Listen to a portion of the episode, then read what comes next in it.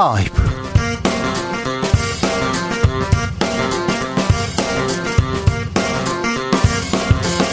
2022년 5월 25일 수요일입니다. 안녕하십니까. 주진우입니다. 북한이 오늘 새벽 탄도미사일을 발사했습니다. 바이든 미 대통령이 다녀간 직후인데요. 올해 들어 벌써 17번째 도발입니다.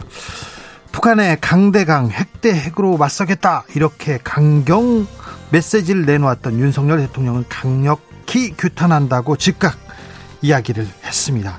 대통령실은 북한이 7차 핵실험 준비를 위해 준비가 다 끝난 상태라고 하는데요. 북한은 왜 핵실험을 하려고 할까요? 오늘 미사일 발사는 무엇을 의미할까요? 정세현 전 통일부 장관과 읽어봅니다. 한동훈 법무장관이 공직자 인사권을 지고 민정수석 역할까지 맡게 됐습니다. 한동훈의 법무부가 과거 안기부처럼 힘이 세질 수 있다. 야권에서 우려 목소리 나오고 있는데요. 장재훈 의원은 우려를 겸허히 받아들여야 한다고 밝혔습니다. 한동훈 왕장관 우려 소통용 논란 계속되는데요. 박주민 의원과 짚어보겠습니다. 경유, 경유 가격이 리터당 2천원 넘어섰습니다. 휘발유 가격보다 비싸다면서요. 유가 계속 오르고 있습니다. 밀가루, 식용유, 채소 가격 계속 오릅니다. 안 오르는 게 없습니다. 월급 빼고요. 아이 성적도 마찬가지랍니다. 고물가, 고환율, 고유가 정치권엔 어떤 묘책 내놓고 있을까요? 지방선거에서 민생 경제 잡을 후보는 누굴까요? 지방선거의 막판 변수 그리고 민생 경제 어떻게 잡을 수 있을지 이슈 티키타카에서 짚어보겠습니다. 나비처럼 날아 벌처럼 쏜다. 여기는 주진우 라이브입니다. 오늘도 자중차에 겸손하고 진정성 있게 여러분과 함께 하겠습니다. 경유 가격이 휘발유 가격이 어, 2,000원을 넘어섰습니다. 2,400원, 500원 하는 것도 있어요. 이런 분들도 많습니다. 올라도 너무 많이 오르는데요. 장바구니 물가도 심상치 않습니다. 앞으로 더 오른다고 하니 걱정에 걱정이 앞섭니다. 여러분은 어디서 아 물가 올랐구나 정말 많이 올랐구나 느끼고 계신지요? 아, 알려주십시오. 물가 좀 잡아주세요. 좀 비책이 있거나 아 이거 좀 해주세요 하는 게 있으면 아 정치권에 좀 전달해 주십시오. 저희가 크게 외치겠습니다. 샵 9730 짧은 문자 50원 긴 문자 100원 콩으로 보내시면 무료입니다. 보내주시면 저희가 크게 외치겠습니다. 조금이라도 보탬이 되도록 노력하겠습니다. 그럼 주진우 라이브 시작하겠습니다.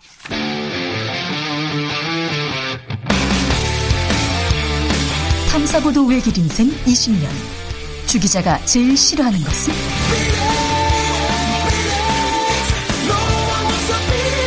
이 세상에서 비리와 부리가 사라지는 그날까지.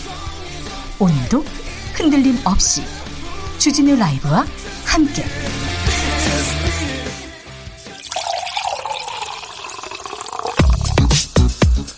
진짜 중요한 뉴스만 쭉 뽑아냈습니다. 주스. 정상근 기자 어서 오세요. 네, 안녕하십니까? 오늘 북한이 탄도 미사일을 세 발이나 쐈습니다. 네, 북한은 오늘 새벽 6시부터 6시 42분까지 세 차례 어, 화성 17형으로 추정되는 대륙간 탄도 미사일과 이 북한판 이스칸데르로 불리는 단거리 탄도 미사일을 쐈습니다. 자, 한미 양국도 미사일로 맞대응했습니다. 핵실험도 준비 중이라고 하고요. 윤석열 대통령 어떻게 대, 비했는지 잠시 후 정세현 전 통일부 장관과 함께 자세하게 이야기 나눠보도록 하겠습니다. 박지원 민주당 비대위원장 오늘도 당 혁신 또 주창했습니다. 네, 박지원 위원장은 오늘 국회에서 열린 당 선대위 합동회의 자리에서 어제에 이어 다시 한번 반성과 사과를 언급했습니다.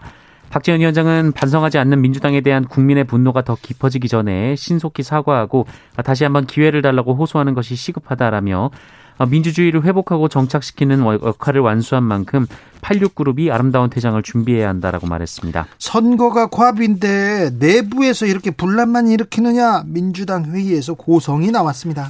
네, 공개 발언 석상에서도 김민석 민주당 선대위 총, 공동 총괄본부장은 질서 있는 혁신 과정에서 각종 현안이 당원 당규에 따라 진행되고 있다라면서 민주당은 지도부 일방 또는 개인의 지시에 처리되는 정당이 아니다라고 지적했습니다. 어, 이후 선대위 회의가 비공개로 전환되자 참석자 다수가 박지원 위원장의 태도를 성토한 것으로 전해졌는데요. 전해천 의원은 무슨 말을 해도 좋지만 지도부와 상의하고 공개 발언을 하라라고 비판했다고 하고요. 어, 윤호중 위원장은 이게 지도부인가라고 말하고 회의실을 떠났다고 합니다. 어, 또이 과정에서 회의실 밖에 대기하던 취재진의 고성이 들리기도 했다라고 합니다. 어, 또한 민주당 대변인이 개인의 소신을 밝히는 것도 중요하지만 당 의견과 개인 의견을 분리해 가야 할 필요가 있다라면서 당 대표격인 비상대책위원장을 향해 공개 불만을 표출하기도 했습니다. 박홍근 원내대표도 금시초문이다 이렇게 얘기했습니다. 지금 민주당 지도부가 지도력을 좀 보여줄 때인데요. 아, 민주당 정치인들이 정치력을 좀 보여줘야 될 텐데 내일 모레 어우 선거가 얼마 남지 않았는데 민주당의 상황은 좀 음, 흐림입니다. 대통령실에서 국무조정실장 인사를 했습니다. 그런데 국민의힘에서 난색을 표하네요. 네, 신임 국무조정실장에 윤종원 IBK 기업은행장이 내정됐다라는 보도가 이어지는 가운데 어, 오히려 국민의힘 지도부에서 제동을 걸고 있습니다. 어, 윤종원 은행장은 문재인 정부 청와대 경제수석 출신으로 최저임금 인상, 소득주도 성장 등 이 국민의힘이 실패로 규정했던 이 문재인 정부 주요 정, 경제 정책 등을 주도했던 이유라는 점이 이유입니다. 권성동 원내대표는 좀 화, 화가 난 것 같더라고요. 네, 권성동 원내대표는 인사 내용은 잘 모르지만 만약 그런 이야기가 있다고 하면 있을 수 없는 일이라고 잘라 말했고요. 이 문재인 정부의 실패한 경제 정책을 주도한 사람이 어떻게 새로운 정부의 정책 총괄을 조정하는 역할을 할 수 있겠나라고 주장했습니다. 박근혜 정부가 경제 정책을 성공한 건 아니죠.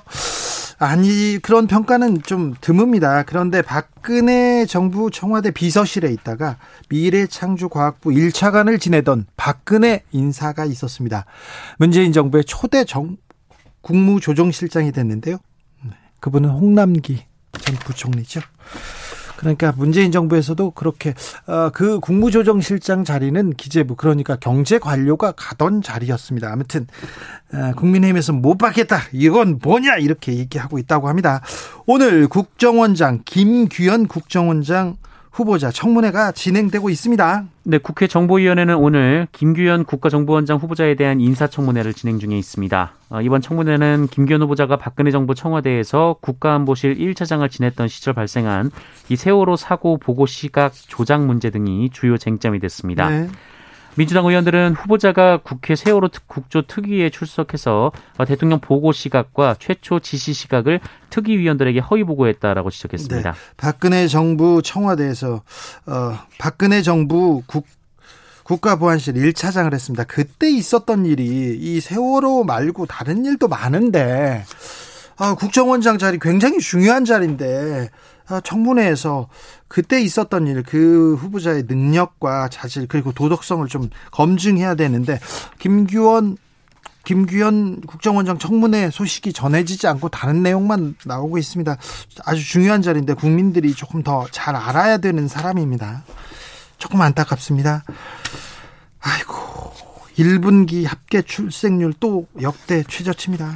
네, 올해 1분기 합계 출생률이 같은 분기 기준으로 역대 최저 수준으로 떨어졌습니다. 어, 오늘 통계청이 발표한 2022년 3월 인구 동향에 따르면 합계 출생률은 올 1분기 0.866명을 기록했는데요. 네. 네. 합계 출생률은 2019년 1분기 1.02명을 기록한 이후 12개 분기 연속으로 한 명을 밑돌고 있습니다. 아이들이 아이들의 울음소리가 점점 듣기 어렵다고 합니다. 인구가 준답니다. 이거는 사회가 건강하고 행복하지 않다는 겁니다. 이 부분에 대해서 깊은 고민을 정치인들 그리고 지도층에서 해야 되는데 이런 고민은 또 많이 부족합니다. 미국에서 최악의 총기 난사 사건이 벌어졌습니다. 항상 이 뉴스를 전하는데 최악이었다. 얘기하는데 또 벌어졌어요? 네, 현지 시각으로 24일 이 미국 텍사스주의 한 초등학교에서 총기 난사 사건이 초등학교. 네, 발생했습니다.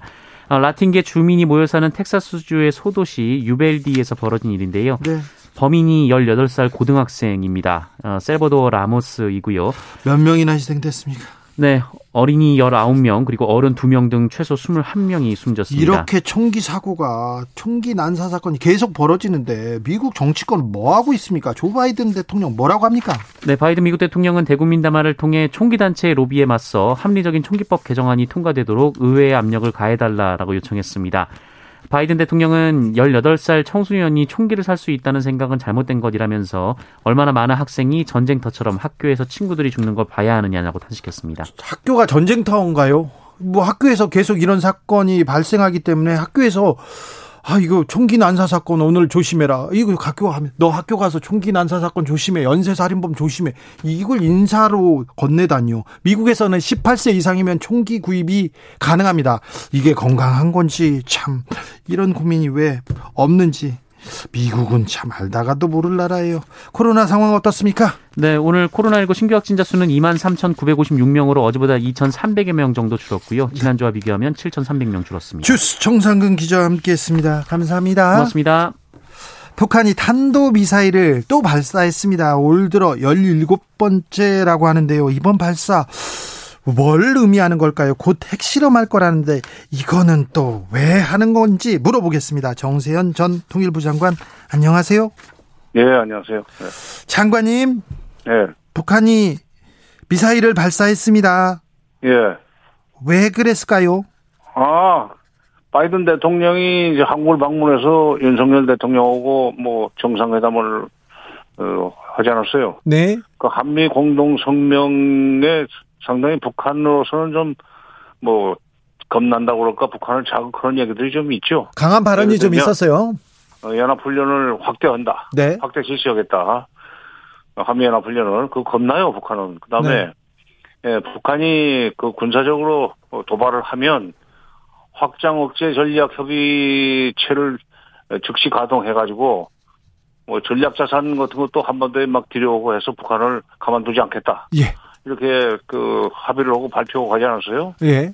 그거에 대한 북한 나름의 대답입니다. 아, 핵 대 핵 뭐 이렇게 강 그렇지. 예, 강- 강대 강. 강대 강 얘기에 대해서 근데 조 바이든 대통령이 있을 때는 가만히 있다가 가니까 이제 또 빵 쐈습니다. 아, 있을 때는, 그건 좀, 뭐, 그건 그 사람들이 뭐, 어, 조- 조 바이든 대통령을 그렇게까지 자극하면은 네. 곤란하지, 그건. 네, 네. 그 알겠습니다. 사람들도, 그러니까, 그 전에도 한미연합 훈련이 세게 시- 실시가 될 때는, 네. 말로는 연합 훈련 뭐 앞두고 뭐 비난도 많이 하지만은, 네. 훈련 기간 중에는 절대로 그 군사적인 행동을 하지 않았습니다. 네. 끝나면은 뒤에다 대고 꼭 일을 벌였었거든. 그러니까 네. 이것도 마찬가지입니다. 앞에선 말 못하고 끝나면 뒤에다 쏩니다. 예, 예. 네, 알겠습니다. 예. 핵실험 준비가 끝났다 이런 얘기가 계속 나옵니다. 예, 왜 북, 청와대에서 뭐 확인했다면서요? 네, 왜 북한은 핵실험에 나설려고 하는 건- 걸까요? 아, 이번에 하면은 아마 핵폭탄을 큰 걸 그 핵폭파 시험하는 게 아니라 막 경량화, 소형화된 핵폭탄 예, 폭파 시험을 하지 않겠나 하는 그 분석들이 많죠. 예.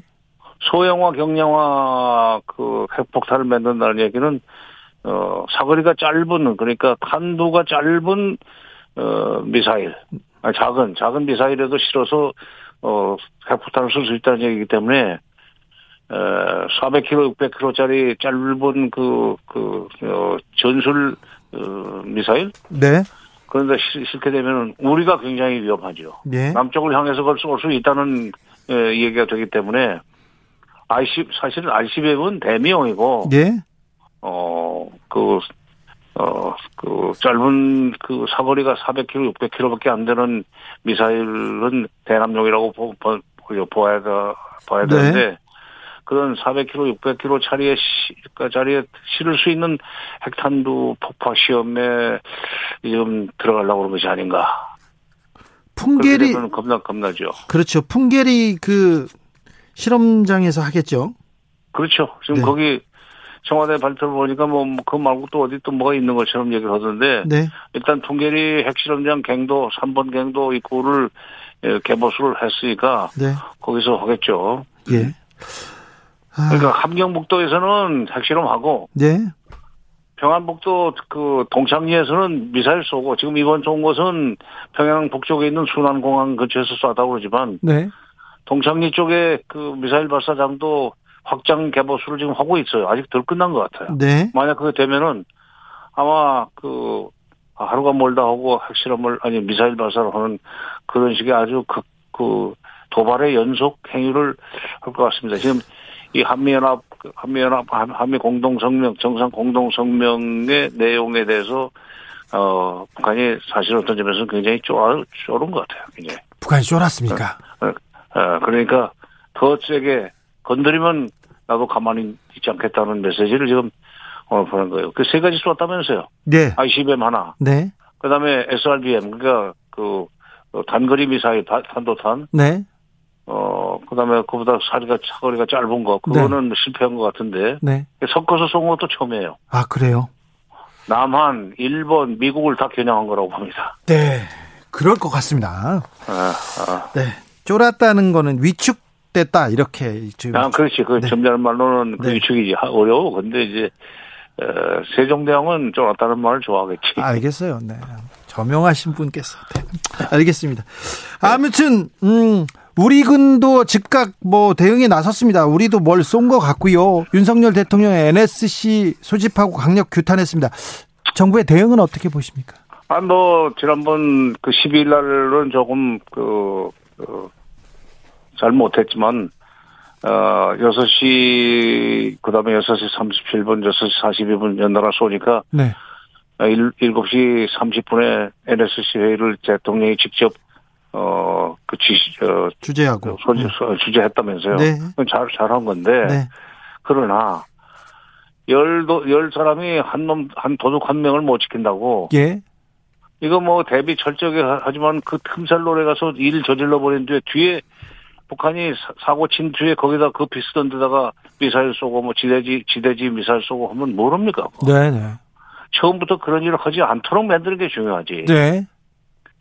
처음부터 그렇게 하지 않도록 만드는 것은 협상밖에 없어요. 회, 예. 대화밖에 없어요. 근데 네. 자꾸 북한이 위험한 짓을 하면 가만두지 않겠다는 그런 엄포를 놓으면서 군사적으로 그 강력한 대응 조치가 되- 됐다고 이렇게 자꾸 그 자랑을 하니까 네. 아 그럼 한번 해보자 하는 그런 그런 얘기가 됐어요 지금. 지금 서로 지금 남과 북이 서로 한번 해보자고 해서 서로 자극하면서 지금 계속 대결 구도를 끌어올리고 있습니까? 그렇게 이제 그러다 보면 에스컬레이터 되는 거지 서로 주- 주- 주거니 받거니 하면서 네. 그러다 보면 나중에 그 예, 뭐라 그러자면 예, 충돌이 일어날 수 있죠. 네. 아, 이거 대결로 가지 말고 평화로 가야 되는데, 대화로 가야 되는데요. 근데 지금 윤석열 정부가 처음부터 북한에 대해서는 이제 그 뭐 뭐라고 그래야 되나 굴종을 하지 않겠다고 그러든가 뭐 대결을 하지 매달리지 않겠다고 그러든가 네. 대화를 대화를 매달리는 걸로 그 생각을 하고 있으니 그러면서 어 하여튼 강력한 대응 조치 그다음에 한미 동맹의 그, 그 강화 예. 아, 이걸 통해서 북한이 일을 벌이지 못하겠다고, 어, 지금, 저, 그 뭐, 호언장담을 했는데, 네. 그럼 바로 사고 치지 않았어요. 그렇죠. 어. 나쁜 대화, 나쁜 평화는 없는 것 같습니다. 우크라이나에서 보듯 전쟁이 그럼. 나거나 대결하면 절대 안 되죠. 그러면. 네. 예. 4392님께서, 아이고, 국민들, 북한 국민들 코로나로 힘든데 왜 자꾸 미사일을 쏘는 겁니까? 이렇게 얘기하면. 아니, 북한 사람들이 그, 자기 인민들 챙기지 않는다고 욕해, 욕하지 않습니까? 우리 쪽에서. 네. 그런 사람들이에요. 그건 관계없어요, 그 사람들. 네. 왜냐면 그, 코로나 때문에 사람들이 한쪽에서 뭐 죽어 나가도, 네. 미국이 자기네들을 군사력을 실지 모른다는 불안감이 더 크기 때문에, 네. 국민들을 그 인민들을 보살피는 것보다는 어, 방어 대책을 그 그 더 강화하는 것이 네. 훨씬 더 국가적으로 중요하다고 그 사람들은 여길 거예요. 북한은 대내 정치용으로도 이거 미사일을 쏘고 핵실험할 가능성이 크네요. 아, 그, 그, 글쎄, 그거는 주- 북한 주민들이 그렇게까지 상세하게 할까? 그럴까요? 아, 그래도 쐈다 이렇게 쏴 쐈다는 쐈다. 얘기는 또 자기네들이 또 아, 물론, 그, 프- 이제, 그, 미국이 우리를 절대로 건드릴 수 없도록 우리 힘도 지금 막강하다 하는 네. 그런 얘기는 하겠지만, 그런다고 해서, 아니, 눈앞에 지금 사람이 죽어나가고 먹을 것이 없는데, 뭐, 정치 잘한다, 그러겠어요. 예, 예. 자, 너 남한에서 강한 메시지가 나오고 어, 한국에서 그렇게 메시지가 나오고 북한에서는 또 미사일을 쏘고요. 또 핵실험을 할 수도 있고 이게 대결 강대강 구도가 계속 되는데 자, 우리 정부는 어떻게 해야 될 것 같습니까? 어떻게 해야 이 대결 구도에서 벗어날 수 있을까요? 지금이라도, 네. 미국과 긴밀하게 협의를 해서, 어, 북한이 핵을 포기할 수도 있는, 포기할 수밖에 없는 그런 반대급부를, 그, 주도록 미국을 설득해 나가야 됩니다. 그렇게 해서 먼저 털을, 어, 닦아놓고, 그 협상을 그 시작해야죠. 핵 문제가 끼어 있기 때문에 미국이 움직여야 돼요. 네. 우리가 움직이면 소용없어요. 네. 그러니까, 미, 그러니까 북한을 상대로 해서 엄포만 놓지 말고 미국을 상대로 해서 이 협상 쪽으로 가자는 걸 설득을 해야 되는데 이게 그게 될지 그건 모르겠네요. 첫 단추가 좀 어떻게 꿰어진 것 에, 같습니까? 예. 걱정이네요. 윤석열 정부 외교안보팀의 그 뭐라 그럴까 그 성향이 처음부터 대화는 의미 없다 하는 그런 쪽으로 어 그 가닥이 잡혀 있었기 때문에 네. 쉽지 않겠지만 그러나 일이 더 커지기 전에 네. 에, 그 방향 전환을 모색을 해야 된다고 저는 봅니다. 네. 예. 말씀 잘 들었습니다. 걱정이 커졌습니다. 아니 나중에 큰 후회 오기 전에 네. 진짜 지금부터 생각을 달리 좀 해야 됩니다. 알겠습니다. 예. 다시 다시 모셔서 얘기 듣겠습니다. 지금까지 네. 정세현 전 통일부 장관이었습니다. 감사합니다. 예. 예. 3028님께서 어우 구내 식당 영양사인데요 식용유 가격이 너무 올랐어요 튀김 메뉴 내기 겁납니다 이제 물건도 없을까봐 창고에 쟁여놔야 되나 걱정이네요 걱정이란 분이 너무 많습니다 아이고 남하은님 가족들이 경비 전략으로 경유차 규- 구매했어요 그런데 안 탈 수도 없는 거- 거리라 걱정입니다 어떻게 하지요 경유차 구매했는데 경유값 계속 오릅니다 1340님 저는 잡채를 정말 좋아하는데요 잡채를 정말 좋아해요 근데 당면값이 20%는 오른 것 같아요. 20%나요? 최선희님 겨울도 아니고요. 이제 여름처럼 더운데 제철 과일이라고 해도 과일 구, 구매하는 것이 사치품 사는 것처럼 좀 부담이 돼요. 네, 얘기합니다. 물가 좀 잡아주세요. 정치권에 외칩니다. 교통정보센터 다녀오겠습니다. 오수미 씨.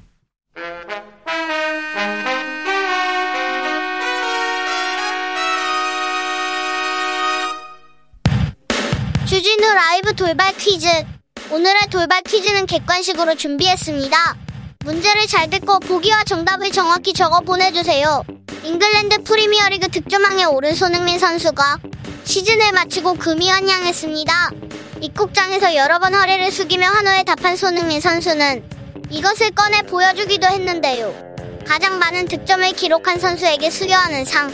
이른바 득점왕 트로피인 이것의 이름은 무엇일까요? 보기 드릴게요. 1번 golden boot, 2번 골든 크로스. 다시 들려드릴게요. 1번 golden boot, 2번 골든 크로스. 샵9730 짧은 문자 50원 긴 문자는 100원입니다. 지금부터 정답 보내주시는 분들 중 추첨을 통해 햄버거 쿠폰 드리겠습니다. 주진우 라이브 돌발 퀴즈 내일 또 만나요.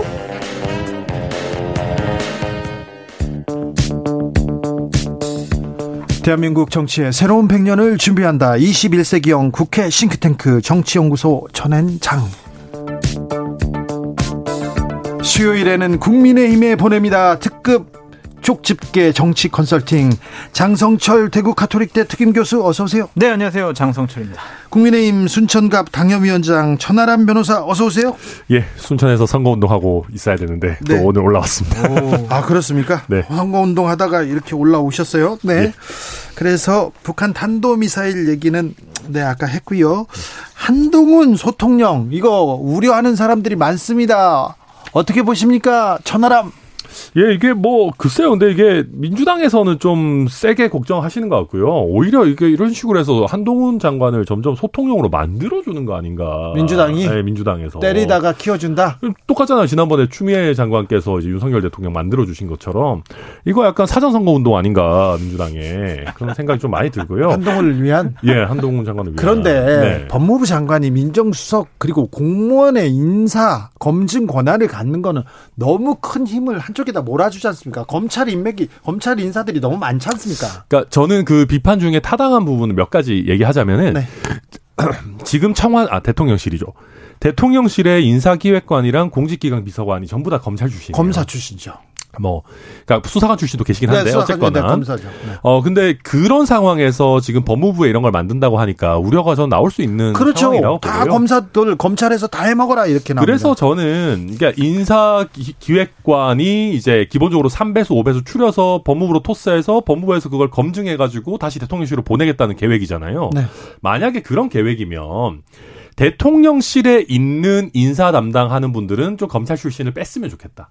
좀 더 정무적인 그런 기능을 좀 강화하고 검 검사들이 해야 되는 검증 기능은 요 법무부로 좀 몰았으면 좋겠다. 뭐 그런 생각은 장성철 교수님. 공감합니다. 저도 동감해요. 너무 권한이 한쪽에 몰려 있다라는 좀 생각이 듭니다. 한동훈 법무부 장관은 자타가 공인하는 윤석열 대통령의 핵심 측근 네. 신복 아닙니까? 네. 여기에 인사검증 권한까지 준다라는 것은 날개를 달아준 것이다. 네. 권력이 권력의 집중 현상이 발생이 돼서 결국에는 남용하지 않을까? 이것이 또는 한동훈 법무부 장관한테도 안 좋아요. 왜냐하면 인사 검증은요. 네. 잘 해야 본전이에요, 진짜. 그렇죠. 정말. 정확한 말씀이죠. 네. 아니 그러니까 예를 들면은 누구 A라는 사람을 장관 후보자를 인사 검증을 했어요. 음. 그런데 딱 청문회 자리에 올렸어요. 뭐 터지죠. 나오죠. 네. 그럼 인사 검증 누가 했어? 네. 그러면은 한동훈 법무부 장관 산하에 있는 그 기관에서 했는데요. 그렇게 되면은 한동훈 법무부 장관 제대로 못했네. 그러면은 그 사람을 임명한 윤석열 대통령에게도 바로 누가 되는 거예요. 네. 그래서 이게 그렇게 좋은 것만은 아닌 것 같다라는 근데 생각이 듭니다. 그러니까 저는 근데 이제 이게 한동훈이라는 이름을 좀 가리고 보면 저는 제도적으로는 나쁘지 않다고 봐요. 그러니까 뭐 예전에 대, 그 대통령실에서 인사수석이 이제 대충 추려가지고 민정수석 토스해서 이런 식으로 뭐 왔다 갔다 했는데 그러고 보니 그럴 때 보면은 이게 누가 책임져야 되고 누가 뭘 잘못했고 이게 하나도 안 보여요 밖에서. 네. 근데 이제 이런 식으로 좀 분업화를 하고 좀 이렇게 투명화가 아무래도 좀 더 되지 않을까라는 점에서 저는 나쁘지 않다고 보고 이제 미국 같은 경우도 FBI를 갖고 있는 법무부에서 그런 검증을 한다고 하니까 뭐 제도적으로는 나쁘지 않은데 이런저런 너무 많은 권한을 법무부에서 갖고 가는 거 아니냐라는 우려는 뭐 불식시킬 필요가 있을 것 그리고 같습니다. 윤석열과 한동훈 그리고 그 다른 검사들이 아닙니까? 너무 일방 통행. 이건 좀 우려스럽다. 그리고 그 대통령실에 있는 공직기강이나 법무비서관이 한동훈한테 no라고 얘기하기 쉽지 않아요. 안 됩니다라고 하면 되죠 한국말로. 네. no라고는 얘기 못하면 안 됩니다. 그거 잘 안 됩니다. 검사 선배한테. 그리고 또 한동훈 한테 그 이시원 주진우가 얘기를 할 수 있을까요? 에이 그거 쉽지 저는 않죠. 그래서 오히려 반대로 예를 들면 우리가 지금까지는 검증에서 뭐가 문제가 있어도 인사권자가 아 그냥 야 무, 그 묻지다 묻지도 따지지 말고 가자 해서 정무적으로 밀어붙이는 일이 있었는데 한동훈 장관이 검증을 책임진다고 하면 네. 법무부 이 검증단에서 문제가 있다고 한 사람을 무작정 임명하기는 또 어려울 수도 있다고 봐요. 네. 뭐 여러 가지로 작용할 수 있죠. 근데 저는 하나 더 우려스러운 게 뭐냐면은 검찰 출신들 검사들이 너무나 이 대통령실이라든지 아니면 각 부처 장관 실에 핵심 요직에 다 있어요. 아이고 많아요. 네, 그래서 진짜 야당이 비판하는 검찰 공화국이라는 네. 우려에 대해서 저는 더 우려스럽게 생각을 하고 있습니다. 피해 갈 수 있는 부분인데 그 우려를 조금 음, 뭐 인사에서 보여준 것도 맞아요. 검찰 공화국 되는 거 아니냐 되는 거 아니냐 했는데 계속해서 검찰 인사를 중요하고 그러니까. 제가 우려스러운 건 뭐냐면 그 분들이 사적인 이전의 사적인 인간관계를 통한 여러 가지 국정에 대해서 논의를 한다면 이것은 하나의 비선 조직에 의해서 나라가 다스려질 수도 있다라고 얘기, 얘기 를 할 수가 있는데 네. 문재인 정권 시절에 저희가 비판을 많이 했던 거는 아니 이렇게 민변 출신들이 많이 지금 곳곳에 가 있어 이거 민변 공화국 아니야 민변의 나라야 막 이런 식의 비판을 했었는데 검찰 공화국이라는 비판을 들어도 네. 어떻게 해명할 수 있는 방법이 없다. 자, 그리고 인사의 또 하나의 특징이 왜 이렇게 여성이 없는 거야. 그래서 어, 미국 기자도 젠더 갈등 지적하기도 했습니다. 그런데 윤석열 대통령이 정치를 시작한 지 얼마 안 돼 시야가 좁았다. 인정했어요? 어, 이거 대통령께서 이런 말씀 하시는 거는 큰 용기가 필요한 것이었고, 본인이 정말 본심이 드러나지 않으면 이런 얘기를 못 해요. 정치적인 립서비스가 아닙니다. 그래서 저는 윤석열 대통령께서 경험한 것을 앞으로 더 국정을 운영하는데 나아지는 방향으로 사용할 수가 있다. 그래서 정말 말씀 잘해 주셨다. 근데 워딩 자체는 되게 소탈하게 잘 나왔죠. 뭔가 진심에서 우러나온 것 같은 느낌이고 되게 꾸밈 없는 느낌을 많이 줍니다. 윤석열 대통령. 그런 점에서는 뭐 좋은 것 같고요. 근데 이제 제가 한 가지 우려하는 점은 아니 장기적으로 우리가 여성 인재들 더 또 이제 우리가 육성해 나가고 뭐 좋은 리더들을 발굴해 나가고 뭐 맞죠. 기회를 부여해야 된다. 뭐 좋은데 저는 이제 지금 장관 자리 두 개 비어 있잖아요. 네. 또 대통령께서 한마디 하셨다고 또 급하게 막 여성으로 해야 된다 막 해가지고 막 이상한 사람 막 추미애 김현미 막 이런 분들 모시고 올까봐 아니, 천, 천. 좀 걱정해 그런 게 갑자기 천하람 변호사, 예. 여기서 추미애 김유명이가 아니, 왜 아닙니다? 뭐또 뭐 좋- 좋으신 분들이죠 아니, 김성- 그래서 저는 좀 여성분들 네. 이렇게 좀 발굴했으면 좋겠어요. 일부러라도 찾아서 네. 정말 능력 있는 분들 이번에 우대하고 좀 장관 후보로 추천을 하는 게 어떨까? 그래 너무 좀 비율이 너무 너무 떨어져요. 김성수님 검증단은 무엇을 가지고 검증을 합니까? 정보기관을 만드는 건 아닐까요? 인사하면서 검증 아 정보가 모일 텐데 이런 우려도 있습니다. 자 넘어갑니다. 네. 자 요즘 정치권 뉴스 어떤 뉴스? 박지현 박지원 화두는 박지현 박지현입니까? 네, 네. 오로지 박지현. 네. 26세의 정치 경험이 없는 정말 용기 있는 청년 정치인이 정말 586 세대들 그다음 민주당의 지도부를 향한 외침이 하나의 울림이 돼서 민주당도 바꾸고 정치권을 바꾸는 중요한 계기가 됐으면 좋겠다라고 저는 응원을 드리고 싶습니다. 물론 많은 민주당에 계신 분들이 시점이 적절했어? 내용이 적절했어? 왜 우리랑 상의 안 했어? 이런 비판을 가하고 있지만 이러한 청년 정치인을 그 자리에 비대위원장 자리에 갖다 놓은 것은 그래 네가 청년의 눈으로 우리 정치권을 개혁 어떻게 개혁을 하고 어떻게 쇄신을 하는지 너의 목소리를 한번 말해봐 자유롭게 이렇게 요구한 거 아니에요. 그런데 음. 오늘 아침에 보여준 민주당 여러 지도부의 모습들은 상당히 실망스럽고 이분들 아직 정신 못 차렸구나라는 생각이 듭니다. 아니, 교수님이 그렇게 하는 게 박지원 비대위원장 되게 힘들게 하는 거라니까요. 아, 그래요? 요새 그럼 어떻게 하죠? 아니, 보수 패널들이 칭찬해 준다고 아. 민주당 지도 지지층에서 엄청 싫어하잖아요. 그럼 어떡하죠? 우리 뭐 박지원 물러나라 막 이렇게 해야 돼요 원래. 그래요? 예, 예. 그렇게 해야지 우리가 박지원 비대위원장 도와드리는 거고. 근데 저는 냉정하게 봐서 시점이 너무 안 맞는 것 같은데. 그러니까 음. 내용은 저도 공감하는데요. 이거를 대선 직후에 노선 투쟁을 했었어야 돼요. 우리 당이 갈 방향이 뭐냐. 예를 들면 더 강경하게 해서 이제 그 철험회 같은 분들 말하시는 것처럼 더 세게 개혁 드라이브를 걸어야 된다. 아니면 우리가 조금 더 이제 중도 지향적으로 나아가야 된다. 이 노선 투쟁을 빨리 하고 네. 그거를 선거 한 한두 달은 남겨놓고 싸우고 뭐 하고 했었어야 되는데 아, 한두 달이 별로 없었구나 원래. 예를 들면 이준석 대표 같은 경우도 옛날에 막 그 서로 노선 투쟁 하다가 막 부산 갔다가 순천 왔다가 뭐 제주 갔다가 막 난리였잖아요. 그럼에도 불구하고 그걸 하고 나서 재정비할 수 있는 시간적 여유가 있었는데 네. 지금 박지원 비대위원장은 보면 뭐 메시지 좋은데 이거 선거를 며칠 놔두고 할 일인가? 저는 그거는 솔직히 좀 의문입니다. 예. 그래서 과연 26세에 정치 경험 없는 네. 여성 정치인이 과연 혼자서 이런 판단을 했을까 라는 좀 생각은 들어요. 약간 이제 민주당에서도 이거 인사 검증 논란 나오더라고요. 왜요? 박지원 비대위원장 누가 모시고 온 거냐? 아니 그러면서 거기서 또 또 또 2차 2차 충돌이 이어지고 있는데요. 네. 민주당은 지금 선거가 코앞인데 이런 얘기를 지도부에서 지도부 간 회의에서 이렇게 나오는 나온다는 거 보면 민주당 지지자들은 민주당만 보면 눈물이 난다 이렇게 얘기하는 분들도 많습니다. 근데 대선에서 패배한 정당은 이런 혼란을 겪을 수밖에 없다라고 말씀을 드리고 지금 민주당의 가장 큰 문제점은 두 가지인데 하나는 이러한 상황을 정리해 줄 큰 어른이 없어요.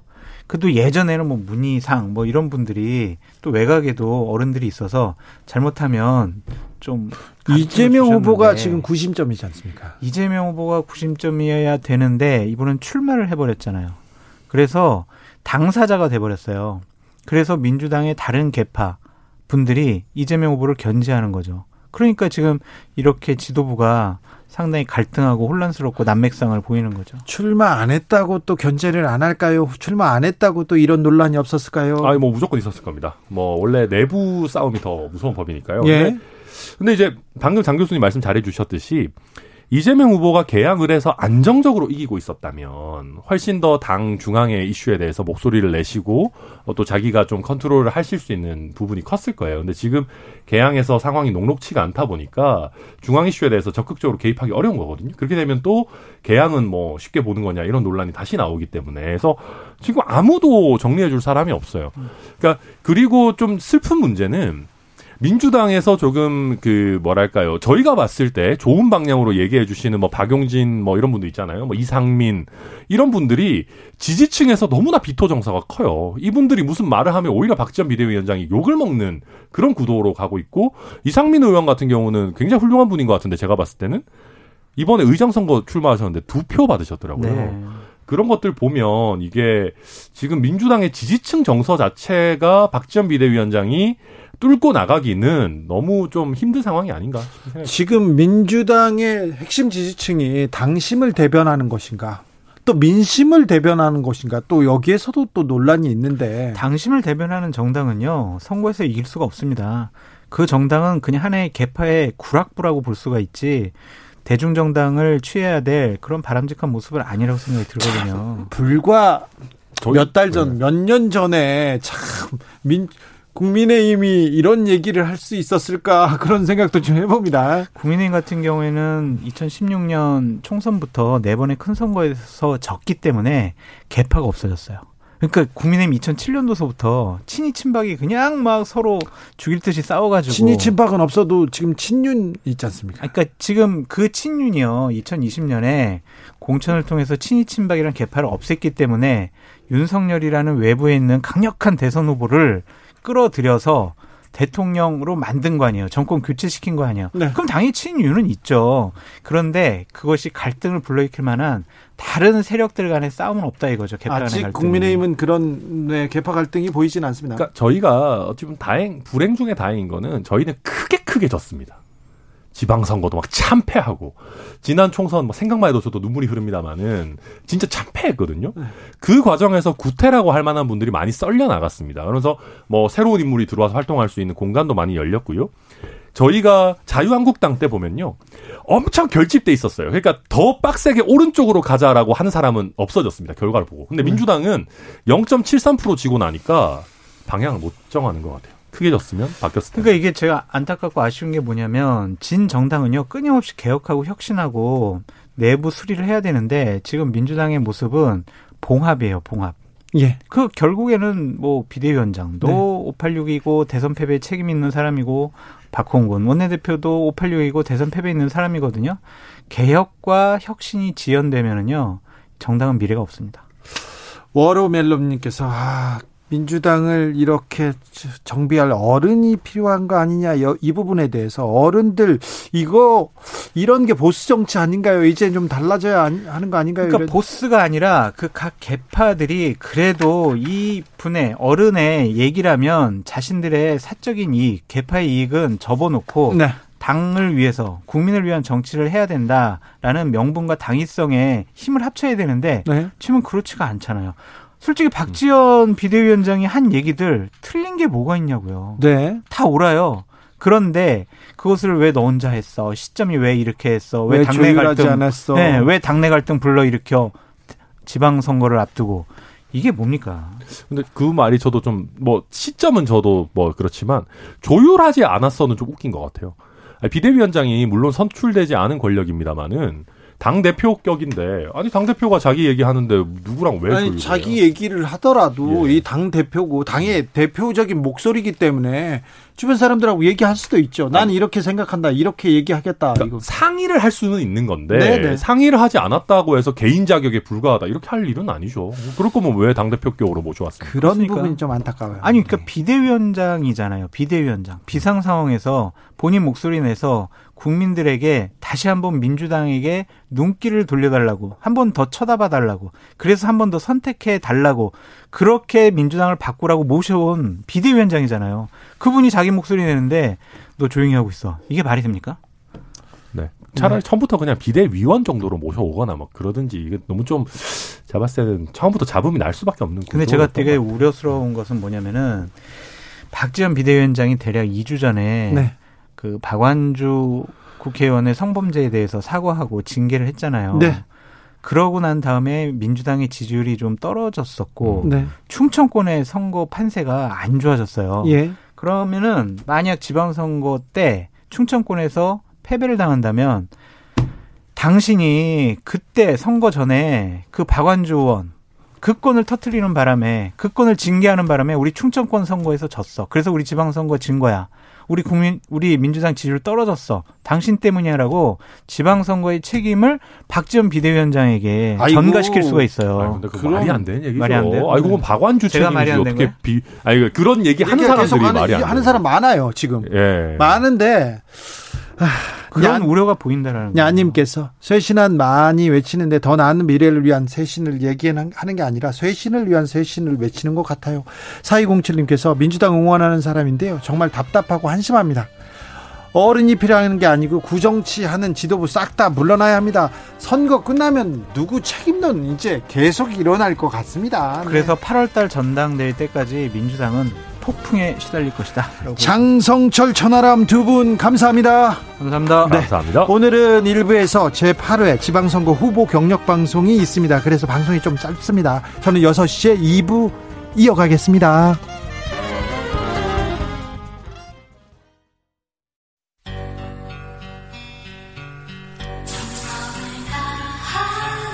정성을 다하는 국민의 방송. KBS 주진우 라이브. 그냥 그렇다고요.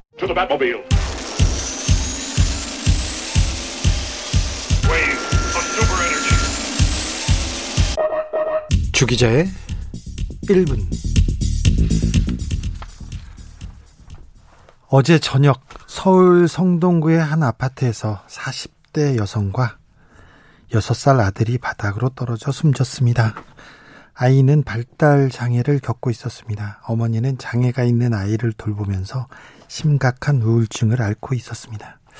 얼마나 힘들었으면 아, 추락하는 시간이 얼마나 길게 느껴졌을까? 상상할 수도 없는, 가늠할 수도 없는 슬픔에 가슴이 미어집니다.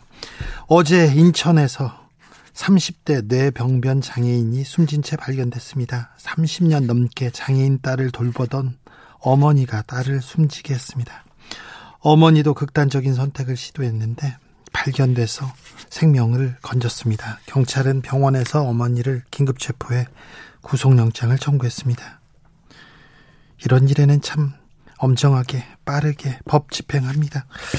지난 3월 수원에서 8살 발달 장애 아이가 숨졌습니다. 초등학교에 입학하던 날이었습니다. 시흥에서는 20대 발달 장애인이 목숨을 잃었습니다. 어머니의 손에 의해서. 자식에 대한 어머니의 사랑은 가장 고귀한 사랑의 모습일 것입니다. 중국 산시성에서 거동이 불편한 어머니를 내다 버려서 생매장한 페류나가 있었습니다. 사흘 만에 땅 속에서 구조된 노모는 내가 스스로 땅을 파서 들어갔다. 아들은 죄가 없다고 끝까지 아들을 감쌌습니다. 죽을 때까지 노모는 감옥 간 아들 걱정하다가 숨졌습니다. 신은 어디에나 있을 수 없으므로 어머니를 만들었다. 이런 말이 있습니다. 그런데 신마저 포기할 수밖에 없는 크나큰 고통. 장애 아동을 둔 어머니가 모든 걸 책임져야 하는 구조. 이거는 너무 후진적입니다. 야만적입니다. 지난달 발달장애 부모들이 수백 명이 모여서 발달장애인 24시간 지원체계 국가에서 만들어 달라면서 삭발을 했습니다. 그런데 아무런 응답이 없습니다. 아직도 누구도 응답하지 않습니다. 그러는 사이 어머니가 자신의 목숨보다 천배 소중한 아이를 제 손으로 죽여야 했습니다. 어머니의 비극은 계속될 수 있습니다. 더 이상 외면하면 안 됩니다. 이 살인은 사회적 살인입니다. 공동체적 살인입니다. 지금까지 주기자의 1분이었습니다.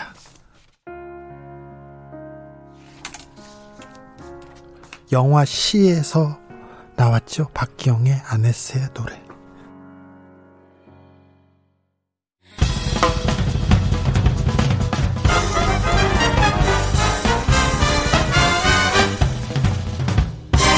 훅 인터뷰. 모두를 위한 모두를 향한 모두의 궁금증 훅 인터뷰 한동훈 법무부 장관 임명 후 논란과 우려 끊이지 않습니다. 법무부가 민정수석실에서 하던 공직자 인사 검증까지 한다니까 이거 논란 더 커지고 있습니다. 왜 우려하는 것인지 물어보겠습니다. 박주민 더불어민주당 의원 안녕하세요. 예, 안녕하십니까. 네, 잘 계시죠?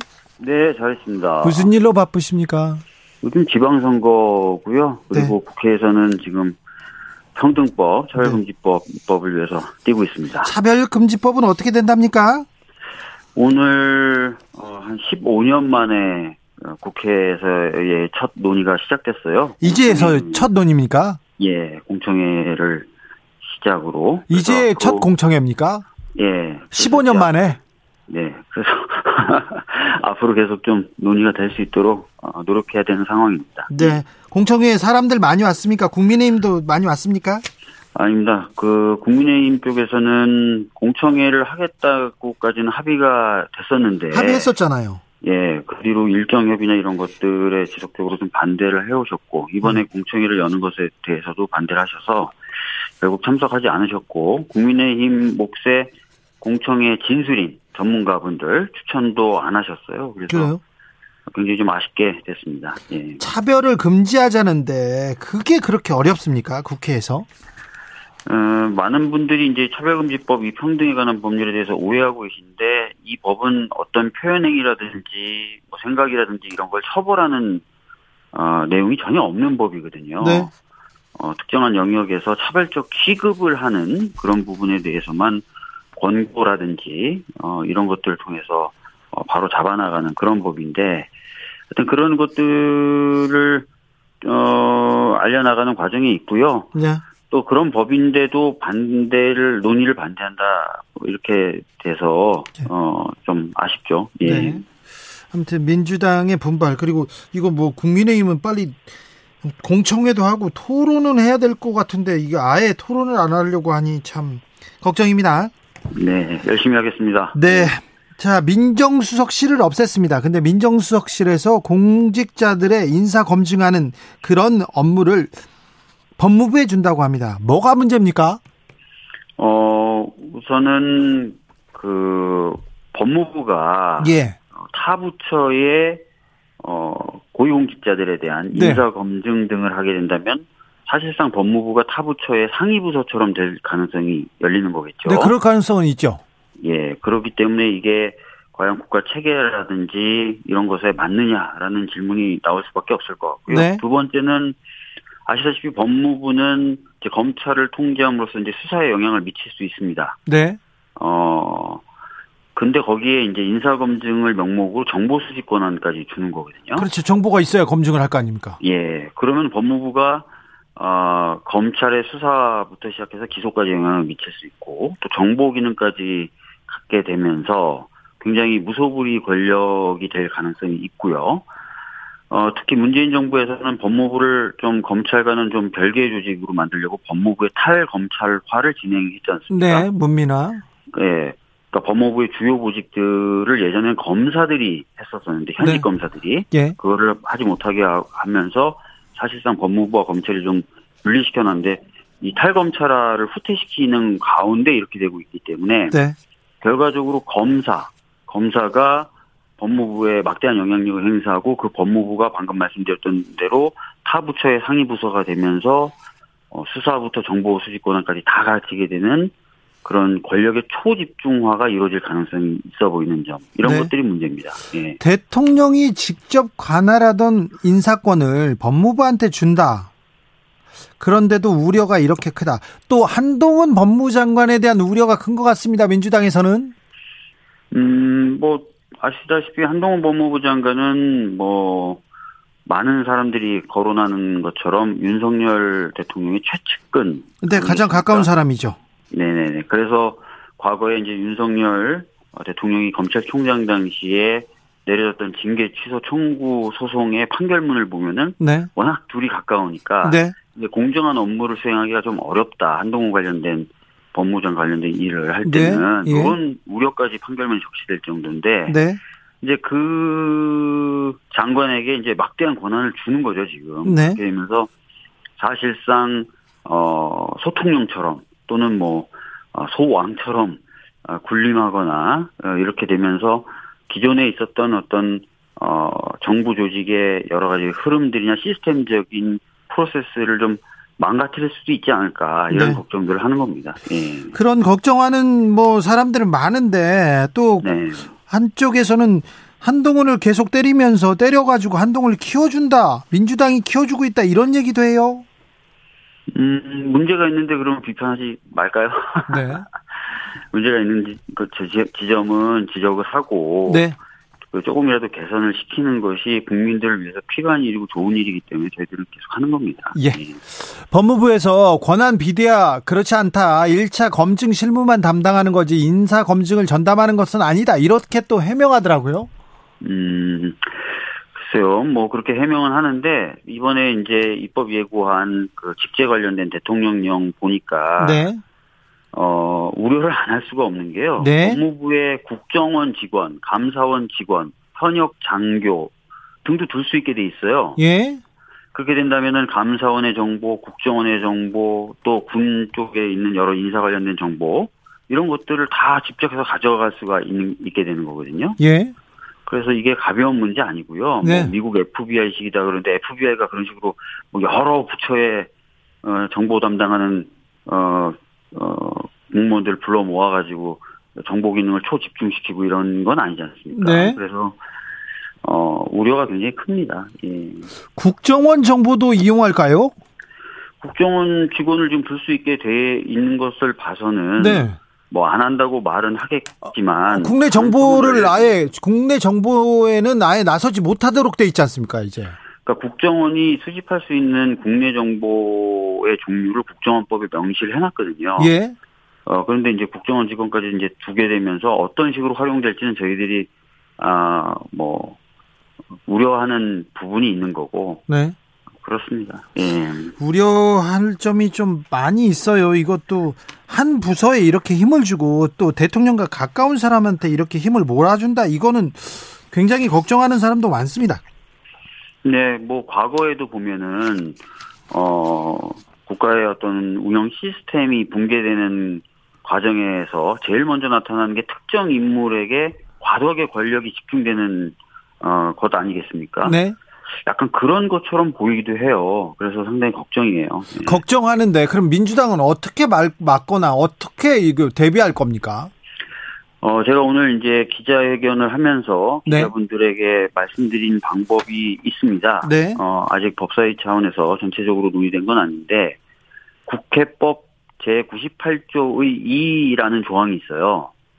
어, 이 조항은 정부가, 어, 뭐 대통령령이라든지 총리령이라든지 부령을 만들 때 법률의 취지를 훼손하는 경우에 거기에 대해서 해당 상임위가 어, 검토해가지고 이것은 어, 법률의 취지를 훼손한다 또는 위헌적이다라는 의견을 의장을 통해서 국- 정부에 전달할 수 있고요. 그렇게 되면은 정부가 그 의견을 받아서 향후에 어떻게 해야 될지를 응답해야 되는 규정인데요. 예. 요 규정을 활용해서 어, 이 지금 추진되고 있는 것, 특히 이제 이게 어, 입법을 하지 않고 대통령령을 바꿔서 이런 조직을 신설한다는 것이라서 네. 어, 요런 시도에 대해서 문제 제기를 강력하게 할 수 있는 방법이 있습니다. 네. 법무부 장관 직속의 인사정보관리단 이게 법에는 맞습니까? 인사혁신처라는 또 법에 안 맞죠. 기관이 있지 않습니까? 네, 그러니까 어, 법무부에 대해서는 정부조직법이 어, 뭐뭐뭐를 할 수 있다고 명시를 해놨어요. 뭐 행영이라든지 뭐 검찰에 대한 관리, 관리 감독이라든지 이런 걸 해- 하라고 명시가 돼 있는데 인사 관련된 내용은 없습니다. 법무부에는요. 네, 법무부에 대한 정부조직법 규정에는 그런 게 없어요. 법에도 없는 조직이 지금 만들어졌습니까? 예, 저희들은 그렇게 보고 물론 이제 국민의힘 쪽에서는 그 정부조직법에 보면은 인사혁신처에 관련된 업무를 딴 데 위임할 수 있다라고 되어 있어요. 네. 그래서 뭐 대통령실에 지금까지도 민정수석이 그런 역할을 해왔던 것이다 이렇게 얘기를 하는데 위임을 하려면은 기본적으로 그런 업무를 할 수 있는 데다 위임을 할 수 있는 거거든요. 근데 대통령의 인사권이 원래 있는 거고 대통령의 인사권이 그걸 인사혁신처에다 넘겨놓은 거를 인사혁신처가 원래 인사권이 있었던 대통령실에 일부 다시 위임하는 거하고 대통령의 권한을 인사혁신처에다 보내는데 인사혁신처가 인사에 관련된 아무런 권한이 없는 법무부에 그걸 위임하는 건 전혀 다른 문제거든요. 네. 그래서 어 정부 조직법을 개정해서 법무부가 그걸 가능하도록 하지 않는 이상 지금 같은 방식 즉, 즉 대통령령만 바꿔가지고 인사혁신처의 기능을 아 법무부로 넘기는 것은 어, 위법하고 네. 법을 벗어난 일이라고 보는 거죠. 네. 자, 국회에서 만나봤을 텐데 청문회 과정에서도 보고요. 한동훈 장관은 어떤 사람입니까? 학교 제가 다닐 뭐 때못 좀- 봤어요? 학교 다닐 때 봤습니다. 예. 어땠어요? 제가 뭐 학교 다닐 개인적으로 때. 친하거나 그런 건 아니고요. 둘이는 그래서, 안 친할 것 같아요. 예. 그런데요. 그래서 뭐, 어, 뭐, 인사청문회 과정을 통해서 뭐, 그 인간의 뭐, 내면까지 다 볼 수는 없을 것 같고요. 다만 하여튼, 검사죠. 그것도 특수통 검사고요. 네. 어, 지금 이 특수통 검사하고, 특수까지 이제 검사인 장관에게, 어, 너무 많은 지금 권한이 지금 집중되고 있는 것 같다. 예. 이런 거, 이런 우려가 있는 겁니다. 예. 국회 현안도 여쭤보겠습니다. 자, 네. 법사위원장은 어떻게 된답니까? 그러면 법사위원장은 어떻게, 민주당은 어떻게 할 겁니까? 법사위원장 관련된 문제는 아직 당 차원에서 어떤 결정을 내리거나 하진 않았습니다. 예. 뭐그 부분도 의견을 좀 모아서 결정을 조만간에 해야 될 텐데요. 네네. 예, 뭐 기존에 이제 여야 합의가 있다라고 국민의힘은 주장을 하는데 네. 그 합의가 조건 없는 합의는 아니었고 네. 여러 가지 조건이 붙은 합의였던 겁니다. 네. 아, 그런데 지금 아시다시피 어, 이번에 이제 어, 수사기소권 2차 조정 관련된 법을 어, 진행할 법을 어, 추진할 때 국회의장까지 참석해서 다 동의했던 것들 일방적으로 국민의힘이 파기하고 하지 않았습니까? 네. 그래서 어, 기존에 이제 그 합의에 전제됐던 여러 조건들은 이미 어, 훼손이 된 상태다라고 보고 있고요. 네. 그래서 당 차원의 견해는 아직 안 정해졌지만 저 개인적으로 봤을 때는 그 합의를 지키는 건 좀 어렵지 않게 된, 된 것이 아닌가 이렇게 보고 있습니다. 알겠습니다. 음. 박지원 비대위원장에 대해서 저기 민주당 내부에서는 음, 어떤 얘기 합니까? 요즘 이렇게 예, 계속 음, 얘기하시는 거에 대해서. 민주당 의원들 이 이제 박지원 비대위원장의 발언이나 이런 부분에 대해서 여러 가지 얘기가 나오고 있어요. 네. 다양한 얘기가 나오고 있습니다. 하나로 정리되진 않고 있고요. 네. 네. 다양한 얘기가 나오고 있는데 지금 네. 이게 선거가 코앞인데 네. 민주당 내에서 이런 다양한 얘기가 나오고 있어서 우려하는 민주당 지지자들이 많습니다. 네. 난감하죠. 여러 이야기들이 나오고 있고요. 네. 어, 지방선거 이후에 또 여러 절차와 과정들이 있지 않겠습니까? 네. 예. 자, 지방선거 얼마 남지 않았는데 좀 현재 현재 추세는 어떻습니까? 이재명 바람이 불고 있습니까? 음, 전반적인 그 추세나 상황은 뭐 매일 또 하루에도 수차례 발표되는 여론조사 보시면 아시겠지만 저희 더불어민주당이 그렇게 녹록한 상황은 아니죠. 네. 어, 그런데 이제 열심히 저희들은 그 선거 캠페인들을 하고 있는 것이고 저희들이 갖고 있는 장점 또 저희들이 갖고 있는 비전을 호소해서 어, 계속 좀 추격하고 있는 상황이다라고 말씀을 드려야 될 것 같아요. 네. 그래요. 네. 지금 뭐 선거에서는 어떤 부분 이렇게 주목해서 보고 계십니까, 의원님께서는? 아무래도 지방 선거의 경우에는 지역 일꾼을 뽑는 선거가 아니겠습니까? 네. 그래서 지역에서 지역의 여러 가지 일들을 잘 해결할 수 있는 사람들을 좀 뽑는 그런 어 선거에 맞게 저희 쪽은 어 일을 잘할 사람이다, 일을 열심히 할 사람이다, 또 지역을 잘한다 이런 얘기들을 계속 하고 있습니다. 네. 지금 그 이렇게 선거 때 돌아다니면서 시장에서 거리에서 사람들 만나보면 네. 어떻습니까? 뭐저 같은 경우에는 그 주로 이제 선거 운동을 저희 지역구 은평에서 하는데요. 은평의 경우에는 뭐 분위기가 그렇게 나쁘진 않고요. 뭐 말씀하시는 것도 이번에 민주당이 좀 더 힘을 내야 된다 이런 말씀들을 많이 해주고 계십니다. 네. 여기까지 들을까요? 그러시죠? 박주민 의원도 좀 힘을 내세요. 네, 알겠습니다. 왜 그렇게 다운돼 있어요? 왜 이렇게 저요? 기운이 없어요, 항상? 어, 아닌데요? 기운 많은 건가요?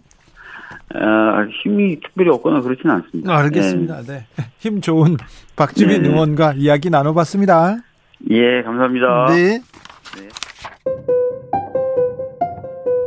정치 피로, 사건 사고로 인한 피로, 고달픈 일상에서 오는 피로. 오늘 시사하셨습니까? 경험해 보세요. 들은 날과 안 들은 날의 차이.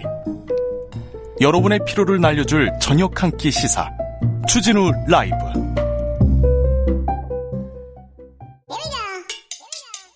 템 얘기도 조금 하자. 향한 진지한 고민 기자 라이브 기자실을 찾은 오늘의 기자는 KBS 김수현 기자입니다. 어서 오세요. 안녕하세요. 네. 잠시 네 죄송합니다. 네. 아직도 이렇습니다. 죄송합니다. 네. 오늘 준비한 첫 번째 뉴스부터 가볼까요?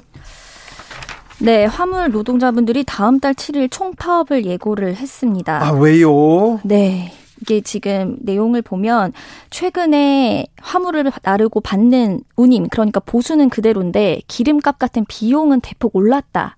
이런 내용입니다. 많이 올랐다면서요? 네.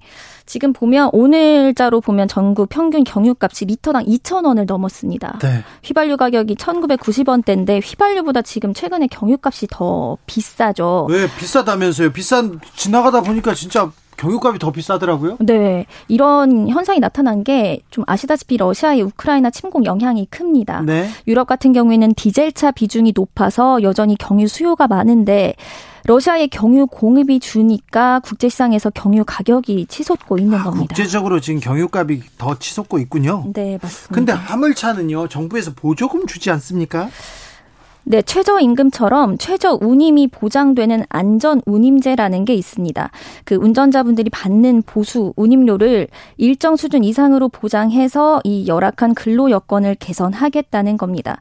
이 안전 운임제는 유가가 오르면 다음 분기에 운임도 오르도록 설계는 돼 있습니다. 그런데요. 그런데 이 안전 운임제가 적용되는 화물차가 뭐 수출입 컨테이너나 시멘트 품목 같이 전체 화물차의 5% 정도밖에 안 됩니다. 아, 적용되는 화물차가 거의 좀 드물군요. 네, 이렇게 일부에만 적용되고 있는 데다가 이 안전 운임제가 한시적 조치라서 올해 말이면 사라지게 됩니다. 아, 화물차 보조금 큰 영향이 없군요. 그러면요.